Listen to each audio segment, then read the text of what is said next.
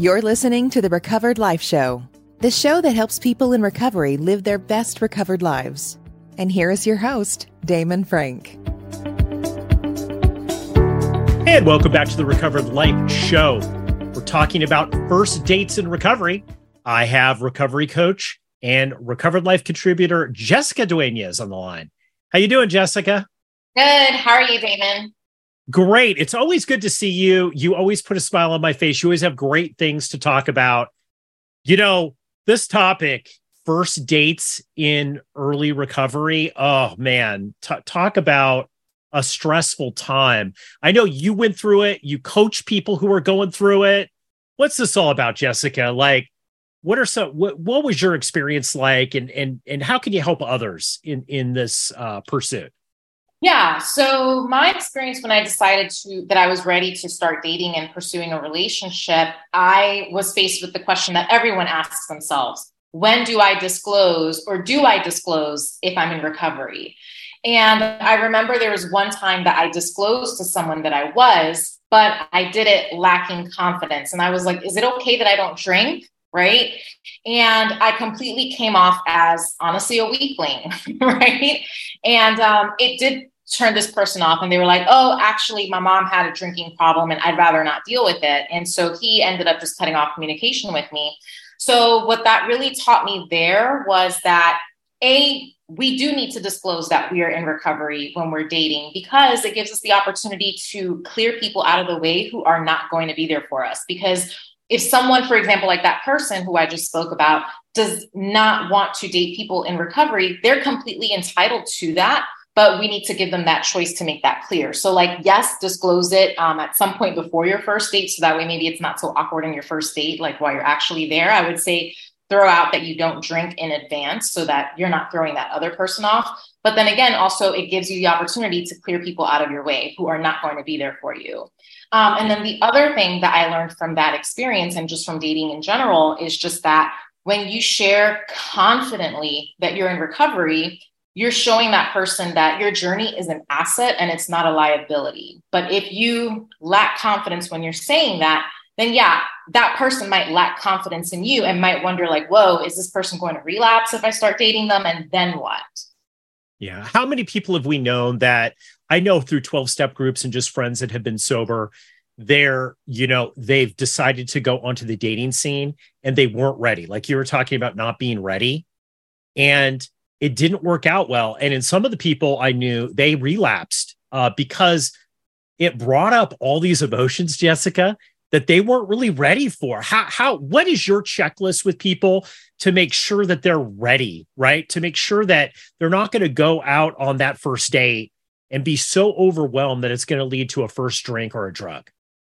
Yeah. I mean, my basic checklist is, are you comfortable telling that person that you are in recovery and making it seem like it's a good thing that you're in recovery? Because if you can't confidently tell another person like what you're doing, then how are you going to be able to stand up for yourself when you start to struggle?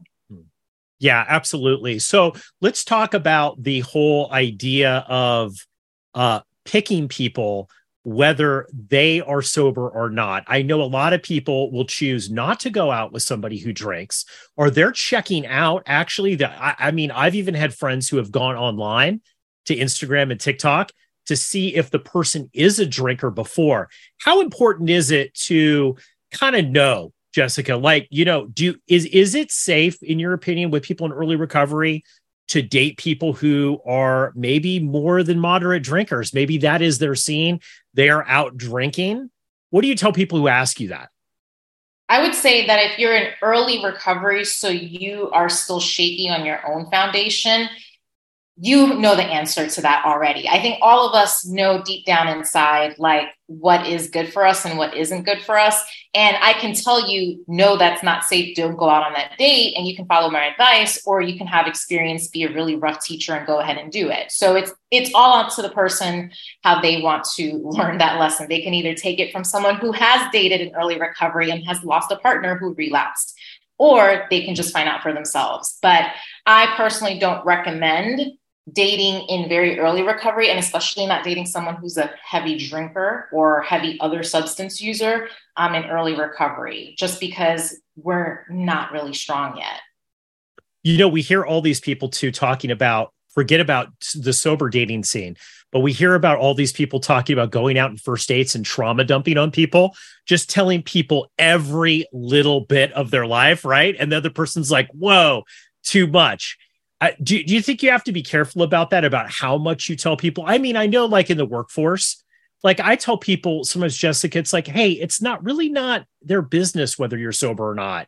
It's just not right. Not right now. You don't know them well enough to kind of go down your whole history. You could tell them, hey, you're sober, you don't drink, but you don't necessarily have to go down that whole history of how you got there. Yeah. And I agree. You don't need to go down your whole history of how you got there. But if you're recovering from an addiction, I'm not just saying like, oh, I thought I had a little bit of trouble with alcohol and so I don't drink anymore. I'm talking about addiction, alcoholism. If you know that was you, the other person should at least know if that is a genuine issue or that was an issue with you so that they can decide if they want to stay or not stay. I'm not saying you need to go tell them your whole story, right? You don't need to do a whole testimony. You can feel free to say, we can talk about this another time, but I just want to let you know I'm in recovery. I'm in recovery says enough. I'm in recovery lets the person know that you once struggled a lot and you don't anymore. Oh, I love that. That's really great advice. You know, we've talked a lot about some of the negatives or fears that people have. What are some of the positives? You were somebody who dated when you were out drinking, and then when you're in recovery, you dated too. What's the difference for you? What was the big difference? What are some of the positives of dating sober or picking who you're going to date sober? Yeah. I mean, I feel like the biggest benefit of dating sober is that hyper awareness of the fact that there's 8 billion people on this planet. So I understand that I don't need to settle for you if we are not a good fit and I can move on to another person. When I was drinking, I felt so low about myself that I was welcoming all sorts of people into my life that really had no business being there because I didn't think that I was worthy of anything better. I like that. So you have a better sense of who you are and what is a right fit for you. You know, yeah. They always talk about, I think we did an episode recently about dating in the first year of recovery, like how many people say, hey, don't do that. Like that is a huge no-no. And there's a big controversy because there's a lot of people who've been married, had long-term relationships, they met in rehab, right? What about picking, right? Like picking the person. They always say there's always this thing about, hey, people that are in recovery sometimes pick inappropriately. What would be your tips here when you're starting maybe on the dating scene? Maybe there's people that are on dating sites, right? They're going through. What are some of the tips that you give people and some of your clients that are very nervous about this, about how to pick the right type of people? Yeah, I would say, like, let's say if you're looking at a dating site, some of the biggest like red flags are people who immediately frame things from a negative perspective, like, no, or I don't want no, X, Y, Z. Like if you're already starting with your page, your profile, whatever, from a space of anger, lack, anything that's starting from negative energy, that's usually a pretty good like red flag right there. So I would say, look at what they choose to put out there about themselves. And that's going to give you a lot of information. So final thoughts, maybe there's somebody out there that's listening to this. They want a date. They've been thinking about it. They've been sober for a while maybe, but they're a little afraid. What's the final tips that you would have for them? I would just say try different things and see what works for you, right? Like let's say in terms of disclosing and how you disclose to people, play around with what feels most comfortable for you and see what gets you kind of like the results that you enjoy. Like if you realize that you find that you like telling people in advance that you don't drink before the first date, and that makes you feel more at ease once you're already there, that's great. If you'd rather wait until it comes up on the first date and then you do it, see how that feels for you.